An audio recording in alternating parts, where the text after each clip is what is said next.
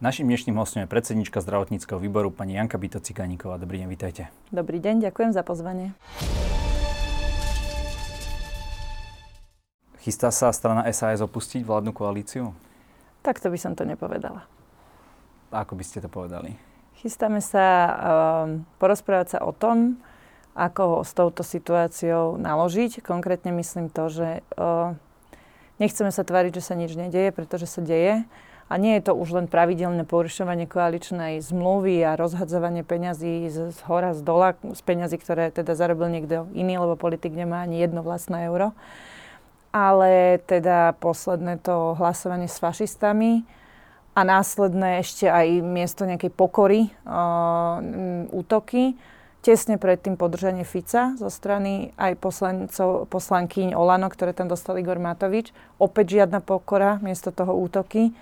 Um, pre mnohých z nás je to začiarov a premiér vyzerá, že s tým nevie nič robiť, respektíve urobil to, že sa postavil na tlačovku Igora Matoviča a povedal, že všetko je super, on sa teší a tak, tak nám padla sánka. A spomne teda určite a ideme sa prosprávať o tom, že či to vlastne má takto význam. A, a respektíve, keď nemá, tak ako to zmeniť. Keď sa bavíme o pánovi Hegerovi, nie je toto ten jeho mediálny obraz a potom on naozaj skutočne rokuje v tom zákulisí? Práve naopak, ono to bolo väčšinou tak, že médiá aj verejnosť vyčítala Edovi Hegerovi, že nezasahuje, že nevystupuje v tých médiách, a v zá, ale v zákulisí robil veľmi veľa. Ja to viem povedať osobne z vlastnej skúsenosti, lebo ja som teda pomerne priama povaha, poviem to tak, a väčšinou hovorím úplne na rovinu, čo si myslíme koaličným partnerom a aj vám, novinárov. Ja som teda nie iná, keď ma stretnete v súkromí, keď sa napríklad teraz bavím s vami.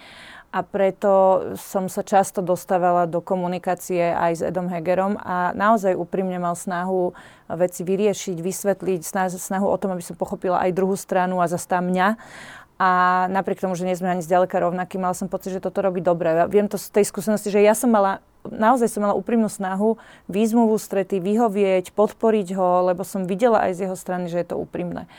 No eh, aj teraz sme sa na neho spoliehali, ale teda tá tlačovka veľa vecí zmenila. Ako len to, že tam eh, fyzicky bol s tým Matovičom? Tak aj to, čo povedal. Že ja hovorím teraz za seba, ale, ale pre mňa pre mňa je to už začiaro veľmi dávno, lebo preto si píšeme koaličnú zmluvu. Ja viem, že to ľudia otravujú a nemusí ich to zaujímať, že čo kto porušil koaličnú zmluvu. No, to v podstate je to len taký zdrap papiera. Áno, jaká koaličná zmluva vlastne. Ale tá koaličná zmluva sa píše preto, aby boli jasné pravidlá, aby sme neotravovali ľuďmi spormi. A keď sa porušuje, tak sú spory. No tak vidíte, ako žijeme, ako fungujeme. Do toho ešte tie útoky. A, a to pravidelné porušovanie, čiže za mňa je to už dávno akože začiarov nejakej tolerancie preto, lebo podľa mňa uh, všetko dobré, čo sme urobili, a urobili sme aj dobré veci, zatienia tie spory a to, ako otravujeme ľuďom život. No a teraz, keď ešte prišlo k tomu akože postupnému najprv ten Fico, podržanie Fica a útok, potom uh, hlasovanie s fašistami prvýkrát útok, hlasovanie s fašistami druhýkrát útok, uh, ktorý, akože teraz nejde o mňa, že by som však, veď asi vidíte, že my nie sme nejako precitliveli, ale ide o to, že ja si uvedomujem, že toto musia ľudia počúvať. A keď chcete na to reagovať, na tie odporné útoky, tak zase to vysvetľujete. Zase o tom všetci píšu a proste to otravuje ľudí. Čiže chceme z toho nejako ani nechcem povedať, že von v zmysle, že odísť, ale chceme vyriešiť tú situáciu tak, aby, aby sme nastavili pravidla, aby sa buď fungovať dalo, alebo keď neprídeme na to, ako sa dá fungovať, tak potom áno, je na mieste otázka, či to má takto zmysel. S čím pôjdete na tú republikovú radu vy? Čo tam vy navrhnete? Uh, nebudem hovoriť určite médiám, čo navrhnem ani verejnosti, prosím, pochopte to. Myslím si, že by to bolo k mojim partnerom v Saske veľmi, veľmi uh, nesprávne. Ja si totiž aj sama uvedomujem, že ja som totiž taký typ ženy, že uh, Viete, že my sme urobili v tej koalícii takú nejakú, man, také manželstvo z rozumu, kde sme si slúbili vernosť a výmenou za naše hlasy, nášho klubu, za podporu aj veci, ktoré, s ktorými nie úplne sme stotožnení a neviem, tie byty alebo verejné obstarávanie, x veci bolo, kde si vieme predstaviť aj, že by sme to robili inak, ale rozumieme, že demokracia teda rozdala nejako karty a keď to nie je, že úplný uh, problém, tak OK, tak ale za za toto na výmenu by mala byť nejaká, mala fungovať nejaká vernosť, že teda e, ne, nebudem hlasovať s niekým iným a, a nebudem proste vymýšľať veci, ktoré sa mojim koaličným partnerom nepačia, ale k tomu to už neprichádza, hej, že v podstate oni si predkladajú, čo chcú, schvalujú, čo chcú s fašistami a ja len pozerám, že, že čo sa to vlastne deje, takže toto treba nejako vyriešiť, no. môžete vy ako SAS ešte položiť nejakú vládu, respektíve odísť z tejto koalície? Máte vy vôbec takúto možnosť? No v prvom rade my sme žiadnu vládu nepoložili. Nebolo, nebol to Richard Sulik, ktorý položil vládu, ale Iveta Radičová spojila hlasovanie s dôverou o euro, ale s dôverou vlády, o euro, ale o ktorom vedela, že sa s Dobre, ale mediálne minimálne táto nálepka prischla pánovi Sulíkovi. No tak ale hádam, vy, pán redaktor, určite teda zvládate takéto Rozumiem, hoaxy, ale, ale, hovoríte, ale, ale hovoríte k národu, e, nie ku mne primárne. Tak, veď preto hovorím národu, že Saska ani jednu vládu nepoložila. Netreba naletieť na všetko, čo teda Takže Fico ešte opakuje. Môže Fico väčšinou, keď hovorí, tak klame, tak klame aj v tomto prípade. A nehovorím ani, že môže, ale len chcem povedať, že nemáme to vo zvyku, lebo ani prvýkrát to tak nebolo. Nikto, nikto, naozaj nikto nenútil Ivetu Radičovu, aby spájala hlasovanie, ani voličov voliť následne tak. Potom druhýkrát to bolo teraz, keď vlastne Igor Matovič skončil ako premiér a pán Krajčí ako minister zdravotníctva. Tam sme odišli z vlády, nepoložili sme ju. Ona predsa mohla ďalej tak fungovať, ale tam bol tlak aj verejnosti, veď tam boli extrémne pochybenia, že tam tiež nešlo o položenie vlády, ale rekonštrukciu a sme na to hrdí, že sme tomuto pomohli.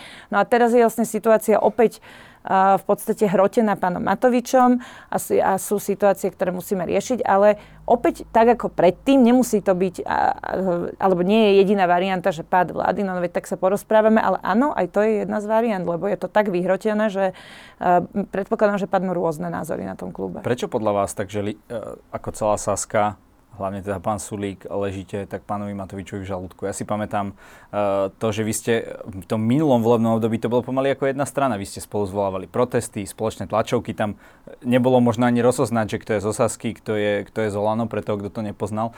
Tak kde sa to zmenilo? Kde nastala tá chyba? To boli super časy, no, lebo my sme si vtedy mysleli, že ten Igor naozaj bojuje s tými vagabundami a zlodejmi a, a sme si hovorili, že že však tak dobre im tak, hej, že dobre robí protikorupčný bojovník. A my, ne, to akože on stále bojuje proti ním, to, toto nepopieram, ale on bojuje proti úplne všetkým. A teraz to nie je, že Richard Sulik mu leží v žalúdku, jemu leží žalúdku práve ten, kto s ním akokoľvek nesúhlasí. Bola som to, ja som mala osobne ten zážitok, kde ma označil za to, že ma e, akože nejaký spolupracovník Penty, v podstate ma obvinil z korupcie. Človek, s ktorým som 4 roky organizovala protesty, ktorý vie, že mám 200 tisícovú hypotéku na krku, vie, ako funguje, vie, vie, aká som priama a úprimná, tak on bez myhnutia oka, len preto, že s ním niečom nesúhlasíte, v trhovom systéme, čo hovorí mnoho ekonómov, tak on je schopný sa postaviť pred kameru a pokúsiť sa vám zničiť povesť toto bol Richard Sulik, toto bola pani prezidentka, toto boli vedci, to akurát kto s ním nesúhlasí, tak je problém. A, a takto sa fungovať nedá. On jednoducho iný názor, založený na argumentoch, jednoducho bere ako osobný útok. Vidíte to aj teraz, že my sme teda protestovali proti tomu, že s fašistami odhlasovali ten balíček, že sa spojili s fašistami a to preto, lebo roky predsa odsudzoval fašistov a odsudzoval ich legitimizáciu a potom sa postaví a, a teda nazve to útokmi, že 365 krát sme na neho útočili. Čím? Že povieme fakt, že, sme, že sa spojil s fašistami? To, to, by hej, mňa, že... to by mňa zaujímalo, zaujímal ten prepočet, boli na tom také, o tom také vtipné memečka na internete. No, ale, ale viete, že toto, toto odhaluje jeho mentálny svet a kašľať na Igora a kašľať na to, že, že niekto sa doťahuje s niekým, ale toto vku- spôsobuje od začiatku, že on, on psychicky nie je schopný zvládnuť akýkoľvek iný názor a útočí na nositeľo iné. Čiže my máme dve možnosti. Buď budeme ticho sedieť v rohu a budeme súhlasiť s niektorými naozaj hlúpostiami, ktoré prináša. A potom rovnako ako Boris Kolár za odmenu môžeme si robiť, čo chceme, aj porušovať koaličnú zmluvu a on bude šťastný a spokojný. Alebo budeme tu naozaj na to, na čo nás ľudia volili, a teda správovať verejné financie veľmi uh, rozumne, lebo si uvedomujeme, že tie peniaze zarobil niekto iný a namiesto svojej rodine ich dal politikom, tak s nimi treba narábať uh, rozumne. Ako si vysvetľujete, vy hovoríte, že on nesúhlasí s každým alebo útočí na každého, kto má iný názor, že prečo napríklad neútočí na Borisa Kolára? Boris prečo má tam... v čom iný názor? no napríklad na vydanie Fica a podobne. Aha, vlastne však aj na tej... Myslím si, že lebo je to póza. Ja si myslím, že že Igorovi reálne až tak nevadí, že aj, aj reformy boli, hej, že vlastne Boris Kolár na, za ne nehlasoval, bola to Saska a Olano, kde presne, presne sme spolu o, tie dôležité veci presadili, bol to inak veľmi príjemný pocit. To sú presne tie veci, ktoré, ktoré menia budúcnosť ľudí na v tejto krajine k dobrému. No a, ale, ale akože toto Igorovi nevadí. Nevadí mu, keď porušuje koaličnú zmluvu. Podstatné je to, že keď príde Boris s nejakou hlúposťou pod pazuchou, t- e, prepačte, Igor e, Matovič s nejakou hlúposťou pod pazuchou, tak e, Boris Kolár mu jednoducho nerobí problémy. Uh, čo, je, čo sa môže zdať, alebo môže sa niekto na to pozrieť, že akože je to legitimné z pohľadu politika, lebo vlastne za to dostane na oplatku, že presadí svoje myšlienky. Mm, takže nejaká f- Čiže nejaký taký, áno, ale ľudia to často ob, odsudzujú, ale akože ono to z nejakého pohľadu je bežné v tom politickom živote, ale pre nás aj my chceme presadiť veci, aj sa nám to šťastí darí, ale určite by sa nám darilo viac, keby že sedíme v pravom uhle, poslúchame, ale, ale nestojí nám to za to rozbitie tých verejných financií a za stratu našej tváre zdravého rozumu. Ale treba povedať, že zase Boris Kolár sa nikdy netváril, že je iný, čiže len Igor Matovič sa tváril, ja sa, iný. Ja som tak narážal tak trošku na ten moment v začiatku pandémie, keď strana SAS verejne komentovala, že má iný názor na niektoré pandemické opatrenia. Pamätáme si to Sulíkové video z diálnice, kde kritizoval uh, ak, uh, tie námatkové kontroly, ktoré nakoniec neboli až tak námatkové. Áno, ale Otázka je, že či toto je vzorné správanie sa koaličného partnera, že či v takejto dôležitej chvíli, dobre, ste tam tri strany, vy niečo navrhnete, neschvália vám to, tak proste byť ticho a Áno, či, by to, či, by to nebolo, či by to nebolo lepšie z hľadiska tých vašich vzťahov? Počúvate, pán redaktor, z hľadiska vzťahov určite. My, jasné, Ježiš, ak by nás mal rád, všetko, všetko to to, toto by bolo inak. Aj, aj, pri, vlády, že by sa aj nehada... pri Sputniku by sme mali byť ticho, aj keď chodí za Orbánom by sme mali byť ticho. Všetko v poriadku, len to sa nedá, viete? Keď to myslíte naozaj vážne s touto krajinou a chcete, aby, aby sa tejto krajine darilo, tak jednoducho niekedy poviete stop. A vďaka Bohu, že tam tá Saska a ten Sulik sedeli. Lebo keď kritizoval kontroly, za chvíľu sa ukázalo, že mal pravdu, kontroly sa zrušili. Keď hovoril, že máme nejaký plán, to bol ten semafor zdravia, Neda, neexistuje, nemôže sa za chvíľu bol semafor zdravia, len to inak nazvali. Keď hovoril o tom, že sa ľudia majú testovať sami a nemáme takéto drahé národné športy organizovať, kde dávame tých ľudí na kopu, tak e, zo začiatku my sme aj pomáhali, zo začiatku to malo zmysel, ale nemalo to zmysel do nekonečna aj v regiónoch, kde nebola tá premorenosť. Toto sme hovorili, neexistuje, za chvíľu to tak bolo. Všetko, čo hovoril, sa nakoniec stalo vďaka za to, že tam tá Saska bola, alebo keby nebola, tak ešte teraz sa testujete non-stop dokola tak, a to stojí šialené peniaze. Tak, takisto ste to mohli uh, komunikovať za zatvorenými dverami. Ale to sme robili a to robíme aj dodnes. My to povieme, ja mám s týmto napríklad veľký problém, alebo veľký mám. Tak akože celkom to tak prežívam ako krivdu v rámci strany, keď ja chcem dať niečo na koaličnú radu a teda viem, že kolegovia sú takí, že keď vidia moje meno, tak e, to nepustia, lebo to, to sa nemôže, lebo to je tá, čo teda povie na, na rovinu, čo si myslí, tak poďme jej robiť zle. Tak e, tiež ma napadlo niekedy, že povedzme to najprv na tlačovke, lebo s tým vytvoríte taký verejný tlak na tých partnerov a mne osobne to aj Anka Zemanová, aj Richard Sulik, ale aj, aj Braňa Gröling, aj pani Kolieková, pán Korček, oni jednoducho sú nastavení a ja som nakoniec za to aj rada. Takže pravidla sa dodržiavajú, že toto sa nepatrí a najprv sa to povie doma. A tak toto aj vždy bolo. Oni to povedali uh, na, na vláde, na koaličnej rade, veď v súlade s tým aj hlasovali. No ale potom, keď sa napriek argumentom a napriek tomu, že vidíte, že inde sa to robí inak, lepšie, my sme mali totiž aj, mm, ja som sa naozaj pýtala všetkých tých našich špičiek vedeckých, vedeckých, čo si o tých opatreniach myslia. To nebolo že z našej hlavy. Tam bola zhoda na tom, že čo sa má robiť, čo sa nemá robiť. Napriek tomu si išla vláda svoje a spôsobilo to obrovské ekonomické škody, ale ešte aj zásah do osobných slobod ľudí. Lebo ja chápem, a je to potrebné niekedy urobiť, aj, aj v určitom čase do určitej hranice to bolo v poriadku. Ale to sa nedá tak, že pre všetkých a, a furt to jednoducho musí byť minimálny možný zásah a toto sa nedialo. Tak samozrejme, že sme protestovali. Na to sme tam, aby sme strážili verejné financie, aby sme strážili slobodu ľudí, aby sa nestarali politici do života ľudí viac ako je nutné. Ja som si všimol, že aj tak ako komunikujete pri tejto vláde, možno to bolo aj tak pri ostatných, ale mám pocit, že tu je to tak extra extra vyhrotené v zmysle, že keď sa niekto spýta nejaký novinár, ministra z nejakého iného rezortu, tak mu povie, to sa musíte toho, to sa musíte toho, že každý rieši ako keby len ten svoj rezort a posiela ich vlastne za ostatným, pritom vy ste jedna vláda. Nie je to, že už od začiatku myslíte na nejaké tie predčasné voľby a na, na vaše vlastné preferencie? Skôr je to o tom, že z toho vznikajú zbytočné spory ďalšie a máme ich viac ako dosť. skôr je to o tom, že, že povedať čokoľvek e, k, k problému na inom rezorte nevie nikto lepšie ako ten, priamo ten minister, ktorú tú vec rieši. A, a väčšinou, a z začiatku sme to aj robili, že sa tam sme sa snažili práve akože s dobrým úmyslom vysvetliť a, a väčšinou bol z toho vlastne nakoniec, nechcem povedať, že konflikt, ale nepríjemná nejaká situácia, lebo ne, niečo sa nepovedalo dobre, dokoná a podobne. Ja, ja toto považujem za správne, že nech teda ten, ktorý to rieši, nech, nech odpoveda na otázky. Nedá sa to samozrejme pri všetkom a do nekonečna. Ani sa nevyhýbame odpovediam, ale tak keď na jednej vláde sedí, sedia všetci ministri a potom má tlačovku minister hospodárstva, tak je logické, že keď sa pýtajú na školstvo, na, na súdnictvo, ale aj na veci z iných rezortov, z iných strán, no, niekedy tak to sú také nich. podstatné veci, ako napríklad kde nájsť peniaze a, a podobne. A, a to ale, sú to aj o tých prioritách. No áno, ale kde nájsť, kde nájsť peniaze sme uh, odkazovali na ministra financí, lebo ten drží kasu. Ešte a zároveň, sa k tomu dostaneme. Ale zároveň sme predstavili nejaké riešenia. Ešte, ešte sa k tomu dostaneme. Uh, ako sa vám momentálne funguje, keď nechodíte na tie koaličné rady? My sme tu mali ministra Naďa, ktorý v podstate to tak, nazvime to, zosmiešňoval, že, že potom uh, musí pani, pani Zemanová obvolávať tých členov tých klubov a že vlastne absolútne tam nefunguje tá koordinácia a že tá koaličná rada sa udeje behom nejakých parlamentných sedení. Inými slovami, že to nemá príliš význam, že to je iba póza. Ja neviem, či je to poznané, tak uh, myslím si, že verej, normálne vidíte, že fungujeme a my aj verejnosť má, má akože nie úplný, ale väčší pokoj od tých, od tých škriepok, lebo koaličné rady viedol uh, Igor Matovič, alebo bol ten jedným z hlavných a vládu už vedie Eduard Heger je to jednoducho iná úroveň, sú tam predsa len všetci tí ministri a už, už je tá, e, tá situácia trošku iná tak takto sa nám komunikuje lepšie. To je jedna vec.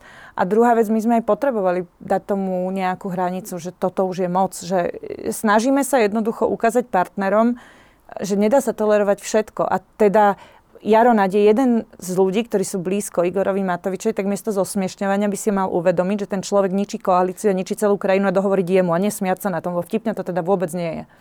Skôr tam išlo o to, že že to bolo také komické z jeho pohľadu, že na jednu stranu nechcete tam chodiť, na druhú stranu to isté sa deje proste niekde potom v parlamente. Ale nedieje sa to isté, lebo keď sa nemusíte baviť uh, s človekom, ktorý klame, obvinuje vás a útočí a potom to ešte a to, to aj isté na tej koaličnej pred... rade. Veď to hlavne na tej koaličnej rade tak, a nevynáša to potom pred kamerínou, tak sa, píš, tak sa dohadujeme písomne. Tam, tam nikto nebude nič uh, proste vynášať pred kamely a kriviť a, a vymýšľať si a my to potom nebudeme musieť vysvetľovať, ako to bolo, lebo, nás, lebo na, hovorím ešte raz, my nie sme precitliveli, z toho nás asi nikto nemôže obviniť pro, po tom, čo sme všetko zniesli. Ale nám jednoducho vadí, že my otravujeme život ľuďom a vieme, že to tak bude, no tak v poriadku. Uh, dali sme si nejakú hranicu, že toto už je teda moc, tieto útoky a, a mal urobiť pre, premiér Heger nejaké poriadky, tak neurobil, Jaronac sa na tom smeje, však poriadku, veď keď sú takí v pohode v tom Olane, tak ja som vlastne rada, že sú šťastní chlapci. Vy ste po schválení uh, toho prorodinného balíka hovorili, mali ste tlačovku, že nebude teraz na peniaze zdravotníkov a učiteľov, takže myslíte si to stále, alebo vás presvedčili, že tie peniaze nejakým spôsobom nájdu, pretože ohlasujú sa stále nové a nové balíčky? No ja som prekvapená, koľko máme zrazu peniazy. Stále sa pýtam, že na čo bolo to vlastne to tyranizovanie celej spoločnosti keď o, o tých vyšších daniach tie debaty a tie výpady a tie útoky a vydieračky, na čo to vlastne bolo, keď peniaze máme? To, to, to ma za každým napadne, že prečo to celé proste muselo byť, na, na, na čo to bolo dobre. No dobre, tak už sa stalo. A áno, stále nové balíčky. Ja si myslím, e, že aj teraz za nejakú, no teraz za chvíľu, za pár minút má, premi, e, má tlačovku pán... A viete, o čom to bude? Pán, to chcem povedať, pán Matovič má e, tlačovku, ja si myslím, že oznámi to, čo hovoril Mároš Vyskupič už v čase, keď sa teda akože mal zväčšovať ten balík peňazí v rozpočte, tak hovoril, že nie je to treba, lebo bude väčší výber daní, lebo že už tu nie je COVID, že proste nie je taká nezamestnanosť a tak ďalej. Všetko to odôvodnilo, že bude väčší výber a vtedy teda zasa bol nepriateľom Vyskupič, keď to hovoril. A teraz sa to vlastne deje a podľa mňa toto ide oznámiť pán Matovič, že teda bude väčší výber a možno spolu s tým ho napadne práve akurát nejaký balíček, možno niečo oznámi, ale my o ničom zatiaľ nevieme. Čo jemu samozrejme nebráni oznámiť to národu. Prečo ste tak strašne proti tomu, aby sme mali o trochu drahší alkohol a cigarety? Pretože prečo by mal byť drahší? A kvôli čomu, že, že, že to pomôcť, po, čo je zámer, že pomôcť tým ľuďom, aby nepili? Alebo vybrať a priniesť niečo asi do štátneho rozpočtu teda v tomto No, prípade. tak keď je, dobre, tak keď je toto problém, tak my hovoríme, že v štátnom rozpočte nemal Igor Matovič rozbiť 800 miliónov, s ktorými sme nesúhlasili v prvom rade. Potom, že máme miliardu nad výber a teraz možno, že oznámi, že je to ešte aj viac, takže nie je treba ďalšie dane. Druhá vec je to, že pokiaľ to má byť teda tá ochrana tých ľudí, lebo aj to je rovina, ktorá sa môže zdať legitímna, však samozrejme, uh, tak sa bavíme o tom, že čo to spôsobí. No tak keď zvýšite daň na alkohol a cigarety, tak rozšírite čierny uh, obchod. Nehovorím, že to nahradíte jedna k jednej, ale určite teda zvýšite tlak na, uh, na, na čierny obchod. A zároveň napríklad v Čechách, viete, to hovoríme často, tento príklad sa reálne stalo, že tam o tretinu zvýšili dane na cigarety, ale neklesol, uh, teda nestúpol ten výber tých daní no, nejako, ale tým lebo... pádom potom teda ľudia menej fajčia. Nie, pozor, toto, toto si presne Maroš Vyskupiť zisťoval. To nebolo tak, že uh, ľudia menej fajčili, ale jednoducho tí ľudia, ktorí zo zahraničia nakupovali v Čechách, uh, lacnejšie cigarety prestali nakupovať a zároveň sa rozšíril ten čierny trh. A toto už potom je problém, hej, že, uh, že toto sa môže udieť. Sú to ale... nejakým spôsobom negatívne externality? Sú to negatívne externality, ale hlavná, hlavná vec je, že častokrát sa aj počujeme, že teda treba ich zdaniť, lebo sa nevhodne správajú, hej. A áno, to je negatívne externality, ale my si nemyslíme, že cez dane treba vychovávať ľudí. My si nemyslíme vôbec, a ja viem, že to nie je atraktívne a populárne, ale my si naozaj nemyslíme, že politici majú dospelých ľudí vychovávať. Keď niekto pije ale alebo máte fajčí... to v programovom vyhlásení vlády. Keď, ešte raz, keď niekto pije alebo fajčí, tak má vedieť, že, že to jednoducho bude problém. Ale zároveň v programovom vyhlásení máme, teraz myslíte tie negatívne externality? Áno. No, zároveň s tým sa dá nejako pracovať. Nemusí to byť tak, že 800 miliónov, ktoré Igor Matovič e, minul, a k miliarde, ktorú len dostane, na tom, že, že je vyššia inflácia, že ľudia viac platia, tak miesto toho, aby to tým ľuďom vrátil, tak ešte nejakým niekde zobere, aby to mohol rozdať práve tým, ktorých on považuje za dobrých, v tomto prípade matka, otec, dieťa, nikto viac, lebo, lebo amen. A to jednoducho takto nemá byť, my s tým nesúhlasíme a, a proste zvyšovanie daní je pre nás čer, Takže čer, akú negatívnu externalitu by ste? Ja to nepovažujem teraz za nutné. Ako, dobre, že keď pa- partneri chcú nejakým spôsobom s tým pracovať v poriadku, nech, nech e, pracujeme cez vzdelávanie s tým, pracujeme napríklad, e, že nasmerujeme peniaze z tabaku do zdravotníctva, fungujme takýmto spôsobom, môžeme sa o tomto rozprávať, ale nemusí ísť prioritne o zvyšovanie daní ako také, ale chcem ešte povedať dôležitú vec. Tu nikdy nebola debata, lebo Igor Matovič veľmi dobre manipuluje a on vždy hovorí iba, že dane, alkohol a daň, e, teda prepačte, cigarety, alkohol a ešte niečo tam bolo. No proste hazard, hazard. Teda niečo, čo v ľuďoch, v ľuďoch evokuje negatívnu emóciu, ale vždy v balíčku boli napríklad aj, že 100 najbohatších firiem. A to je napríklad, to sú telefónni operátori alebo banky. A to je presne to, čo hovoríme, že čo asi spraví ten podnik, no veď si to prenesie do cien, to už sa aj v minulosti stalo, tí ľudia to tak či tak zaplatia. Čiže jediné, čo, o čo tu ide, je, že k tým peniazom, ktoré už rozflákal a ktoré vybere navyše od ľudí, ktoré by im mal vrátiť znížením daní, tak ešte si vlastne od ľudí chce vybrať viac. Týmto my zásadne nesúhlasíme. No, chápem, zvýšenie daní je pre vás uh, červená čiara. Nepotrebuje Igor Matovič viac peniazy na svoje rozdávačky. Nech hospodári s tým, čo má a hospodári lepšie. Nech, nech hospodári tak, aby najprv zaplatil priority a nie, nie, nie napríklad krúžky uh, deťom poslancov. To naozaj, a, a, na ktoré sa sklada šička z brezna. Hej? To akože naozaj nie je no. zdravé. Vy si viete predstaviť pokračovať v tejto vláde s tým, že by Igor Matovič zostal ministrom financí?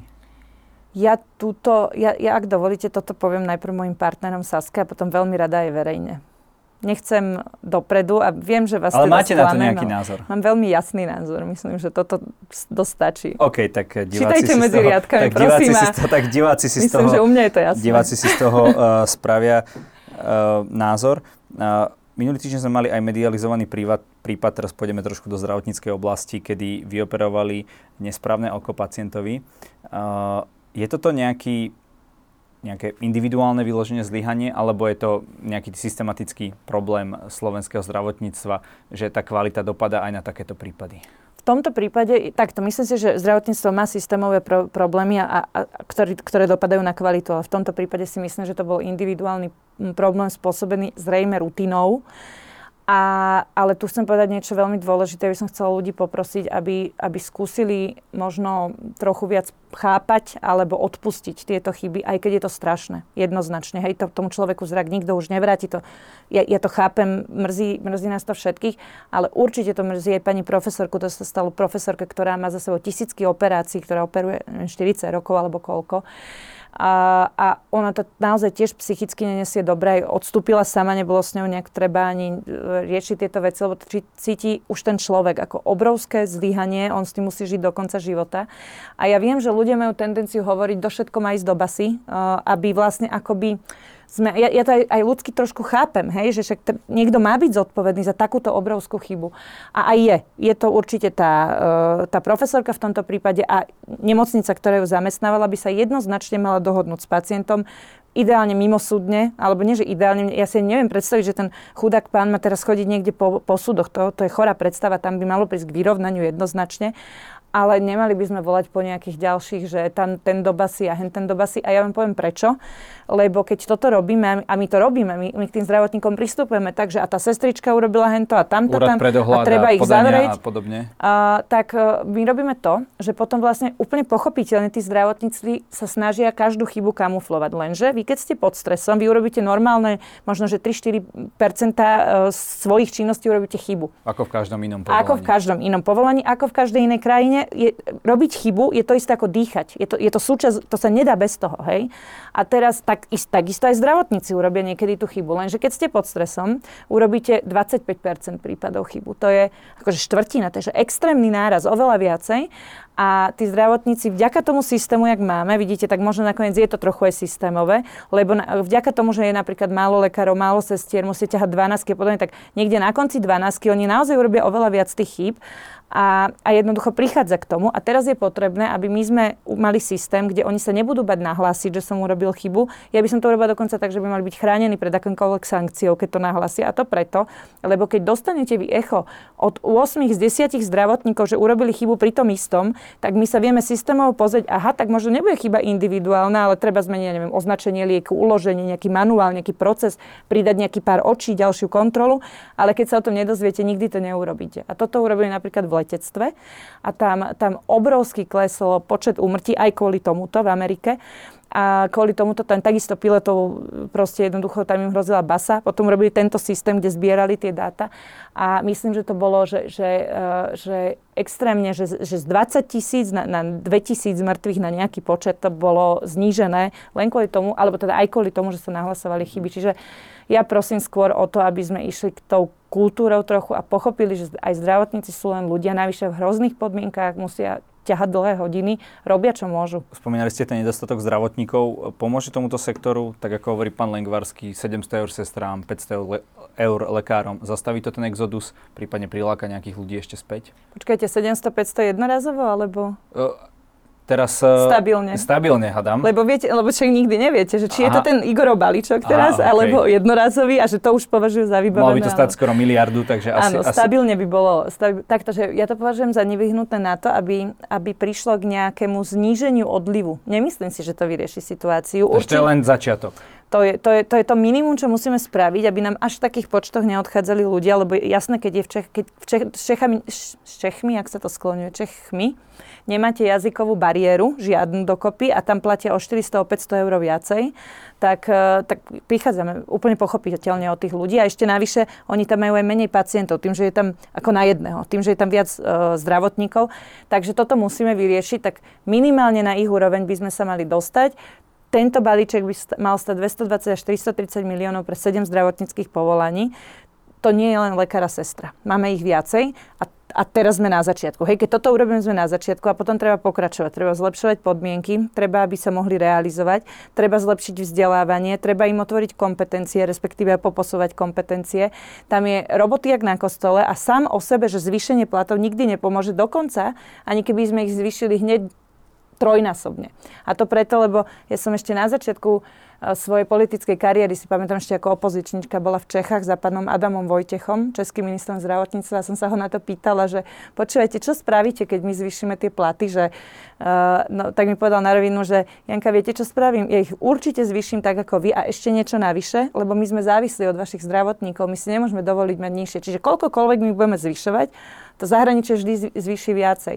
To teda, na čo musíme hrať, je minimálne nejaká taká úroveň, aby to bolo pre nich e, konkurencieschopné a musíme sa snažiť v tých ďalších oblastiach pracovať ešte viacej na tom, aby tu zostali. To je hlavne to pracovné prostredie, možno zrealizovať sa a možno aj nejaká taká úcta pribrať ich do tých diskusiách, keď sa o, niečo, o nich rozhoduje, lebo to mi trošku chýba. No tak sú štrajkové pohotovosti, takže asi tá diskusia tam nie, nebola veľmi úspešná. Áno. Uh, každopádne E, keď už spomínate tie podmienky, tak už ste sa dohodli, aké nemocnice postavíte alebo zrekonštruujete z plánu obnovy. Prečo sa to takýmto spôsobom naťahuje, keď záleží naozaj na každom dni, aby nám tie peniaze neprepadli? Ja si myslím, že je veľká chyba, že sa to naťahovalo. Ja už som, a to tak, opäť to bola situácia, keď som to dala najprv doma, niekoľkokrát, dokonca niekoľko mesiacov. A keď to nepomohlo, potom Kto som... je tá žaba, kto sedí na už pramení? urobila v Martine tlačovku, že teda už naozaj najvyšší čas. Žaba na pramení je Igor Matovič, že myslím si, že šťastie je Marek Krajči. Preto, lebo oni sú presvedčení, hlavne ten Igor Matovič asi je presvedčený, že nesmie ísť ani euro e, neštátnym nemocniciam a vymýšľa spôsob, ako to urobiť. A ten spôsob teda mal byť, že budeme s notifikáciou, notifikácia je vec, ktorú musí dať ministerstvo na to, aby sa mohli vlastne uchádzať tí jednotliví uh, poskytovateľia zdravotnej starostlivosti o tie peniaze, tak notifikáciu vydáme čím neskôr, lebo teraz keby sme to urobili, tak tí súkromníci tým, že Penta stávala Michalovce, tak oni majú vlastne projekty pripravené, alebo, alebo sú oveľa ďalej ako štát, no tak uh, by nám to zobrali, tak sa to blokuje tak dlho, až kým teda štát by, nema, by to mohli stihnúť, ale máte pravdu, že toto môže spôsobiť aj to, že nestihne nikto, nedostane to ani štátny a potom nám prepadnú peniaze. To by bol veľký problém samozrejme. No a prečo by sme ako štát mali z našich peňazí uh, sú, financovať súkromné nemocnice? Dobrá otázka. Aj, uh, aj považujem za legitimné túto debatu, rovnako ako považujem za legitimnú debatu o Rásochách a Bratislave, že, že to takto ľuďom môže prípadať, ale my vlastne sa bavíme o tom, že prečo by štát mal dovoliť uh, vlastniť Maltu a tehly niekomu inému ako štátu. Lebo pozor, my sa nebavíme o službách. Lebo za služby platíme úplne rovnako štátnemu súkromnému. Tam nie je žiadny rozdiel. My sa bavíme o tom, kto vlastní a postaví budovu. A kto bude zarábať. No nie, zarábajú rovnako. Veď toto je to. Oni zarábajú úplne rovnako. Tak asi keby bola moderná tá, tá budova a tak ďalej. Ale však to môže byť aj štátna, aj súkromná. Aj doteraz mohla byť. Prečo z rovnakých zdrojov e, nestáva štát, ale stávajú len súkromníci pri rovnakých trhových podmienkach? To, to vám hovorím pozor na to, že ono to tak akože nejako evokuje, že však to je štátne, to je naše ale naše znamená politikov a pozrite sa na výsledok čohokoľvek štátneho. A ja teraz nehovorím, že v žiadnom prípade, lebo zase na druhej strane je pravda, že napríklad tie nemocnice 3., 4., 5. typu podľa osn aby to nebolo pre divákov Ani komplikované. Ani tam nevieme, ktoré nemocnice to budú? Počkajte, vieme približne, poviem vám. Ale verejnosť že, nevie? Áno, aby verejnosť to nemala komplikované, to sú tie nemocnice také akoby najvyššie, dajme tomu, ktoré robia najťažšie výkony. To sú väčšinou štátne. Tak keď to rozdelíme takto, tak s tým nemám problém. Vtedy povieme, že dobre, a ja súhlasím, že majú to byť koncové nemocnice, ktoré obsluhujú väčší spád, ale nie preto, že štátne, ale preto, že obsluhujú väčší spád. A teda sme sa tam dohodli, že rozdelili sa tie peniaze na uh, peniaze pre tieto trojky, štvorky, peťky a jednotky, dvojky, to sú tie regionálne nemocnice. A toto je tiež dobré, lebo keby sme mali len pre trojky, štvorky, tak nikdy sa regióny vlastne nedostanú do hry. A treba mysleť naozaj aj na tie regióny. Takže sa to akoby rozdelilo na dva balíčky. A v tejto trojke, štvorke tam je viac menej dohoda na Martine a Rásochách. Jediný, kto bol kvázi proti alebo otázny s Rásochami sme boli my lebo som presvedčená, aj teda sme presvedčení viacerí, veď nakoniec aj s Richardom Sulíkom som sa o tom bavila, že Bory tu budú, či chce niekto, alebo nechvála Bohu, že tu budú, hej a hneď vedľa stavať ďalšiu nemocnicu nám príde akože logisticky, že, že, že oveľa väčšiu logiku dáva rozšíriť Ružinov, lebo tam sú pozemky, kde sa to dá, Antolsku, ktorá je nová nemocnica pomerne, že je tam menšia investícia a ostatné nemocnice tam presunú. Tým chcem povedať, že určite treba riešiť Bratislavu, lebo my tu máme 5 rozpadnutých nemocníc ako jednu univerzitku a my protrhovi sa tešíme, ja sa vyslovene teším na tú konkurenciu medzi, medzi súkromníkom a štátnym, ak štátny bude na vysokej úrovni rovnako, lebo čo to spôsobí? My máme nedostatok zdravotníkov a oni o nich budú musieť bojovať. A ako budete bojovať o zdravotníka? No dáte mu väčší plat a lepšie podmienky. A to je presne to, čo potrebujeme. Ja viem, že to bude pre politikov ťažké, aj že to bude drahé, ale to presne potrebujeme na to, aby sa nám sem vrátili ľudia zvonka, aby sme mohli vôbec prežiť. Takže ja si myslím, že toto je normálne, že nevyhnutná vec, ale dobre. Kolegovia si myslia, že rásochy je to viac menej jedno. Potom je dôležité ustrážiť, aby do tých rásoch nových, lebo zase je pravda, že je lepšie stavať novú nemocnicu, ako rekonštruovať sta- starú budovu. Dobre, tak nech sú to rásochy, ale potom je dôležité presunúť tam všetky tie ostatné nemocnice, respektíve väčšinu ostatných nemocnic, aby sme tu nemali zase viac zložok, ako je, ako je potrebné. Ale na tomto je viac menej zhoda. A potom je zhoda na tom, že mala by byť ďalšia súťaž medzi tými jednotkami, dvojkami, tými regionálnymi nemocnicami. No a tam je otázka, lebo tam sa snaží vlastne Igor Matovič všetkými silami urobiť to, aby sa nejako nemohli uchádzať tí súkromníci. A to by som naozaj nepovažovala za správne, lebo ja neviem, keď Penta je teda trňom v oku, Rímavská sobota humenné sa spomína, to sú penťaci najmä tomu. No tak uh, jak tí občania z tej Rímavskej sobote majú k tomu prísť, že štát sa na nich vykašľal, nepostavil im tam nemocnicu, respektíve neprevádzkoval.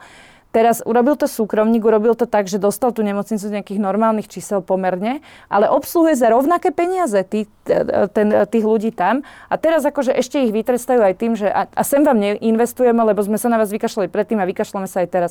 Ako toto mne príde, že choré videnie sveta. Má to byť o tom, kde je tá služba potrebná podľa OSN. Takže za mňa tak. Vydrží Vladimír Lengvarský v pozícii ministra zdravotníctva? Neviem, toto je otázka na Olano. A neviem preto, lebo, lebo prekvapujú ma. Čo im na ňom vadí? Podľa mňa Sputnik. Podľa mňa, podľa mňa nikomu inému nevadí len Matovičovi a Krajčimu a vadí im Sputnik. Lebo Aha, to, že to sa ešte nesie. Ja si myslím, že hej, ja som bola teda prekvapená, ale v podstate veď aké iné dôvody sú. Veď je to ich vlastný nominant, ich minister, tak ich možno strane. im tam nedáva nie, ten plán nemocníc také, ktoré, ktoré by oni chceli. No toto je od nich podľa mňa veľmi nekorektné, lebo oni tvrdia, že teda preto to musia zdržovať, lebo tie štátne nemocnice nemajú tie projekty urobené na úrovni takých, tak ako tí súkromníci a teda není možné spustiť súťaž, lebo tí súkromníci by boli rýchlejší.